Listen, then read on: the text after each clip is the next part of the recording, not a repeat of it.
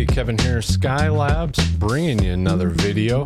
Definitely gonna be a fun one. In this video, we're gonna get into the biggest secret in vintage hi-fi, and that is Harman and Kardon. And I know a lot of you out there are thinking right now, how is Harman and Kardon a secret? And I think a lot of you would be really surprised at just how many people, even people my age, come into the shop and don't realize that Harman and Kardon really made a lot of models in the sixties and seventies. Uh, a lot of people think they're a nineties brand, an A V receiver brand. And since a lot of these people didn't realize Harman Kardon was making audio products in the sixties and seventies, they're also unaware of how good these units really are. And that's what the secret is. The secret is, yes, Harman and Kardon's been around for a long time. And yes, they definitely made some of the best stereo equipment available in the sixties and seventies. And even throughout the eighties, Harman and Kardon made some really nice equipment. I'm not as familiar with that stuff as I am the sixties and seventies, but uh, a lot of that equipment from the eighties is well regarded. I actually really liked their turntables from the eighties. I was hoping to talk about a few in this video, and really I bit off quite a bit more than I thought I was going to be able to. I think this is going to be maybe a multi-part or a two-part video. Also this week, Skylabs put out a new product, our Skylights. I'll show you that video at the end of this video, so make sure to stick around until the end of the video to check out those new Skylights by Skylabs. Really appreciate it. But for now, let's get into this. Let's talk about Harman and Kardon. And Harman and Kardon's kind of hold a, a special place in my heart, in that in two thousand five, I ended up buying essentially my first vintage receiver. And I had been living in apartments and hadn't had a house to myself ever. I was broke and I needed a stereo. I still had my Cerwin-Vega A T fifteens that I bought new in like ninety, ninety-one, somewhere in there. And I needed a stereo system to finally pull those Cerwin-Vegas out, get them in my living room, and see what they could do again. And after having quite a few A V receivers and just not being impressed with them at all, I decided, you know what? I don't have a T V. I don't want five point one surround. All I want to do is listen to music. So I'm going to grab a two-channel stereo, something that was made for listening to vinyl records and two-channel audio. So I jumped on Craigslist and I came across the listing for a Harman and Kardon three thirty C for thirty bucks. And at the time, I wasn't aware that Harman and Kardon had been around that long. I grabbed the receiver, I got home, I hooked it up to my Cerwin-Vegas. Now keep in mind, this is an eighteen watt per channel receiver, and I had been used to A V receivers claiming to be one hundred watts, two hundred watts, what have you. And I was I was blown away. No question. I couldn't believe how good that thing sounded. I realized something that I didn't know was going to change my life, and that the stereos that I was used to, or the A V receivers that I was used to, sound like shit. I mean, they really do. The A V receiver I bought with the Cerwin-Vegas was a Pioneer V S X. I think it was a ninety-seven hundred or a ninety-four hundred. And I've actually picked up a few of those over the years and plugged them in for nostalgia purposes. And they sound exactly the way I remembered them. And it's okay. It sounds okay, but it is not nearly anything as good as that little Harman and Kardon three thirty C. And that was my revelation moment. And this experience kind of led me down the rabbit hole of where I am now. I went from having my Cerwin-Vegas and a Harman and Kardon three thirty C to now looking on Craigslist all the time and picking up any vintage receiver I could find just because I wanted to try them out. And my living room looked like some of yours out there. I know a lot of people that go through this phase where when they stumble onto vintage electronics, it kind of becomes an addiction. You're almost kind of just grabbing everything you can get your hands on at a cheap price. And in two thousand five, the prices were insanely cheap. You know, I didn't pay more than eighty dollars or one hundred dollars for anything. So I was able to try a lot of the stereo equipment. And that really is what led me to opening Skylabs in a roundabout way. it really was that Harman Kardon three thirty C that kind of showed me the light in what two channel stereo can sound like for a really reasonable price. And it's still reasonable today. Once that revelation happened, there was no turning back. I couldn't stop. I couldn't stop reading. I couldn't stop looking. I couldn't stop buying this equipment. My house looked like our showroom at several points in life. Eventually, my wife and my girlfriend at the time, you know, it was getting a little bit out of control. Although she was more than understanding of my hobby, she knew how passionate I was about it. I couldn't help it. There was nothing I could do. It just kind of took over everything. Really, that's my introduction to Harman and Kardon. They really are an amazing little receiver for something that's rated at eighteen watts. And I know the A T fifteens are one oh two or one oh three decibels efficient, but I think you'd be surprised at how many speakers that little eighteen watt per channel receiver will drive really well, to where you won't ask for more watts. It'll give you everything you need. Enough about the three thirty. Um, that's just my introduction to Harman and Kardon. And something I didn't realize, I never really put it into thought until I was making this video. Another reason why we're going to have to make this a couple parters, because I wanted to share that story with you guys. I think everybody has a story of that first piece that really struck them, you know, and if, if you haven't, maybe keep looking, because there are pieces out there that will do that for you. It becomes almost an obsession, but it's a good obsession. It's music. It's good for the soul. Good investment, always. And while my plan was to start with some tube equipment, we'll have to save that for the second part. Uh, the Citation two needs to be mentioned. The amplifiers like the twelve and the sixteen need to get talked about. The Model eleven preamplifier, those are all things that I wanted to talk about in this video, and we just don't have time.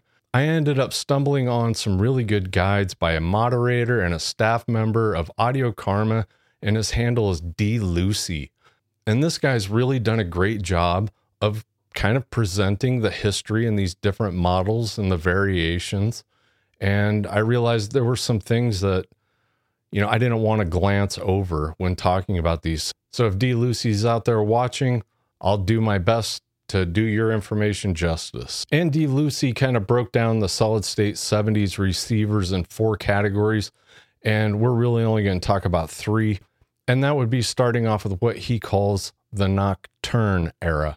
And the receivers in the Nocturne era are ones that I am not super familiar with. We've only had a couple of these, and they were the spelled out three thirties. I haven't seen the other ones in person. These are the early seventies and late sixties Harman and Kardon solid state receivers. And like Pioneer and Sansui and everybody else, you know, this was kind of new technology. And I kind of got a feeling they were plagued with problems. Technology really advanced quite a bit, you know, just in five, six years. It's no different than, you know, L E D T Vs and everything else. Engineers figure out ways to make things perform better, use less parts, less complicated, more reliable. And solid state electronics was the same thing. The early solid state receivers, whether it was Pioneer, Marantz, Sansui, Harman and Kardon, doesn't matter. Um, they were a little bit on the complicated side. There was a lot of extra things that they were able to simplify in versions down the road. So the late sixties, early seventies models, you just don't see them as often. Um, these are really cool looking receivers. The couple three thirties that we did have, I thought sounded great. They didn't necessarily grab me. I don't think there are a lot of them out there. I don't think there's a lot of parts out there for them either. So just keep that in mind if you are going to pursue a Nocturne era Harman and Kardon. I'm not saying they're bad. I just like stereo equipment that's reliable and has readily available parts. So that kind of takes me out of this era of Harman and Kardon. And the next era, according to DLucy, would be the minimalist era, and included in this era would be the the two thirty, the three thirty, the three thirty A, B, and C. And really this ranges from nineteen seventy up to nineteen seventy-eight. And the two thirty is kind of the outlier here, uh, coming in at fifteen watts, where the, the three thirty models, from the three thirty all the way through the three thirty C, um, they're right around the eighteen to twenty watt per channel range. And I've never seen a two thirty. We've had quite a bit of three thirties, uh, especially the B's and C's. And there's quite a bit of debate online, just like everything else, as to which one is the best. And a lot of people like the B's the best. And one of the reasons being that the B is a capacitor coupled amplifier, as opposed to the C, which is a direct coupled amplifier. And a lot of people think the cap coupled amps sound more tube-like, but really that's just personal opinion and personal taste. The other thing that the B has over the C is it does have pre-out and main ends. And this is something you usually do not see on a receiver with this few of watts. Usually they keep the pre-out main ends for the, the receivers further up in the line with more power, more features, that type of thing. But Harman and Kardon did include it in this era of their entry-level receivers. With the C, it doesn't have the pre-out main ends. And you might say, well, what's so special about the pre-out and main ends? Well, there's a lot of things. You know, you could either use this to go into a separate amplifier. You could go out of the pre-out into an amplifier and just use the preamp and tone controls of your three thirty B. Or if you wanted to run a subwoofer, this would be a good way to run a subwoofer. So having that pre-out main end just kind of opens up the possibilities for other things you can do with your stereo if you need more power, or if you want to add a subwoofer or an E Q, or there's actually several reasons you might want to have those pre-out main ends. Just more options. And the next group, or the next era of receivers in DLucy's guide, would be the Twin Power series. And in this line, you have four receivers, and that would be the four thirty, the six thirty, the seven thirty, and the nine thirty.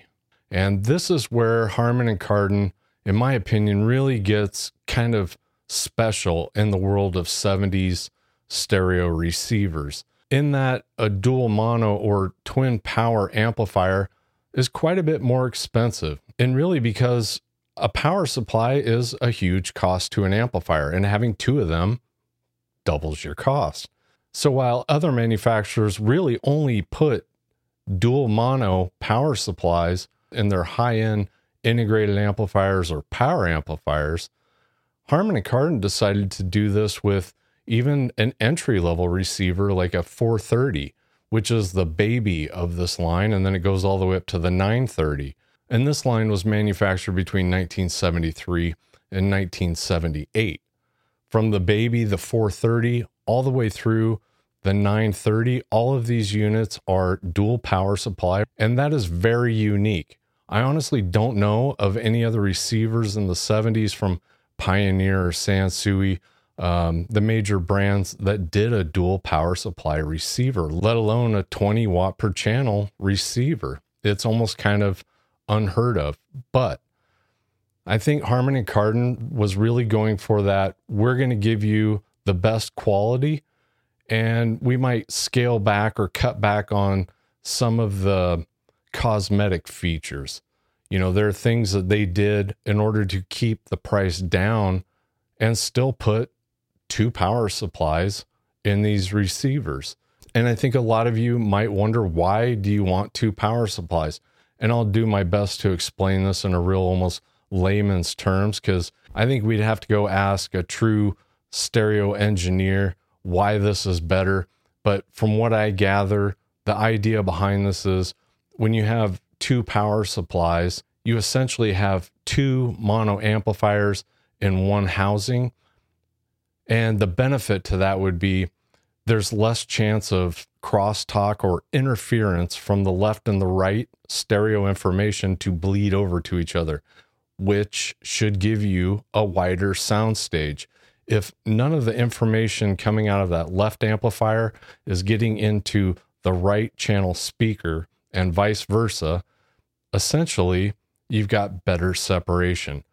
That's the way I've always interpreted it. There might be noise or interference reasons why this is better, but I think the main selling point was what I just explained, and that is for better stereo isolation and separation. So whether you are or not on board with that might be a reason why you might want to check out a Harman and Kardon twin powered receiver to see if you get a better sound stage, as I do think a lot of people really value what kind of sound stage a receiver is delivering. Otherwise, in other brands, there are lots of integrated amplifiers and amplifiers that are either dual power supply or mono blocks even, where it's two different power supplies in two different chassis, which in theory should be even better than two power supplies in the same chassis. And personally, I think if you have a chance to pick up any one of these, I would definitely look at the seven thirty Twin. I think it's the favorite out of this lineup for me and several others. I think it's kind of the sweet spot.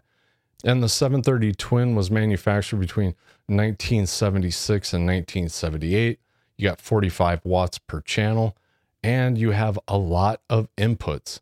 Uh, you've got two phonos, you have four line level, so two auxes and two tapes, and then you also have your pre-out main ends, and then your two sets of speakers. So for a forty watt per channel receiver, I think it's going to be tough to find another receiver that has this many ins and outs, which is definitely unique. The other thing with Harman and Kardon that we definitely need to talk about with this era is their excellent design, and that these are really easy for a technician to navigate and service. Everything is laid out really well.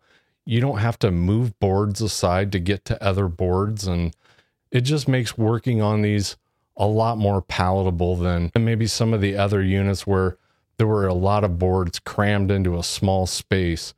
Harman and Kardon really simplified everything and laid things out really nicely in order to be able to be serviced. And maybe that's some of the reason why there are still quite a few of these out there.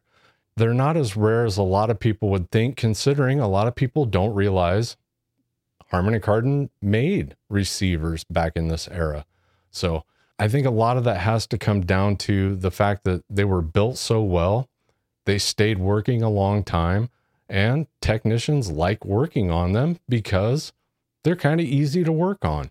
So you put those things together and you have a lot of units available for sale today, and you do with Harman and Kardon. These are still really undervalued in my opinion.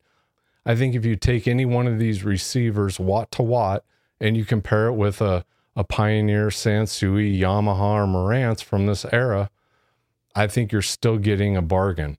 And that's why this video is named what it is, which is the biggest secret in seventies vintage audio.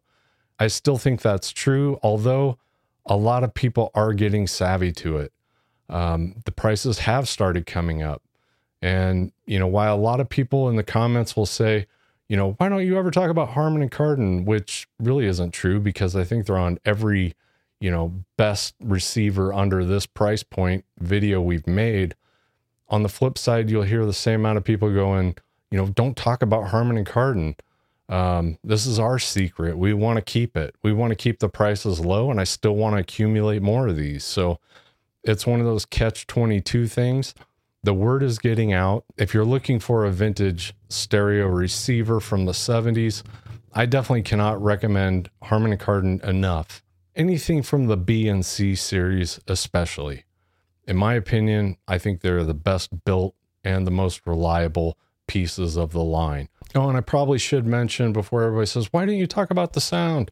Um, a lot of people think that the seven thirty Twins or the twin amplifiers, this series of Harman Kardon, everybody likes to say, well, it's real tube-like, and I don't agree with that at all. Um, I think these are really punchy, uh, almost neutral sounding. I don't think there are any big peaks or dips in the frequency response of these. I think they, it's a real natural sounding amplifier. And that's what I like about it. I like things to be even a little bit on the clinical side. I like things to be neutral, at least from my amplifier. I'll let my speakers color the sound if I need some color. Um, if I want more color, I'll get I'll get my tube amplifier out. But for solid state, I like neutral. It's almost a blank canvas. And, um, you know, not everybody likes that. I get it. But I don't think these are really tube sounding. I think they do a good representation of putting out what you put in. And that's what I like. So plenty of bass. Um, mid-range is great. The treble is not harsh. And with a little bit of shaping from the tone controls or even the contour button, which is the same as the loudness button, um, I think you can get almost any colorization you're looking for. If not, maybe grab an E Q. I don't know. It's good, clean power from a really good manufacturer, very repairable and underpriced in my opinion. That's win, win, win, win. Definitely going to try and get back to the Harman Kardon series again. Um, the, the amplifiers from this era are really important. There's a lot of them out there again because they are so good and so repairable. So we definitely need to talk about those, but we'll save that for another video. Thank you for sticking around. Definitely check out this one minute little video showing our new Skylabs Skylights. And really, this is an L E D kit that you can put on your Fluance U-turn, uh, the Marantz T T fifteen turntable it fits on. Make sure you look at the measurements on the website before you purchase one for your turntable to make sure it will fit. But for those of you that have an acrylic platter and would like to add a little bit of lights to your ambiance, um, I think these kits do a great job. Thank you so much for watching another video. Really appreciate it. Hope everybody's having a great fall, great Sunday. I'll shut up now. Here's the video. Thank you.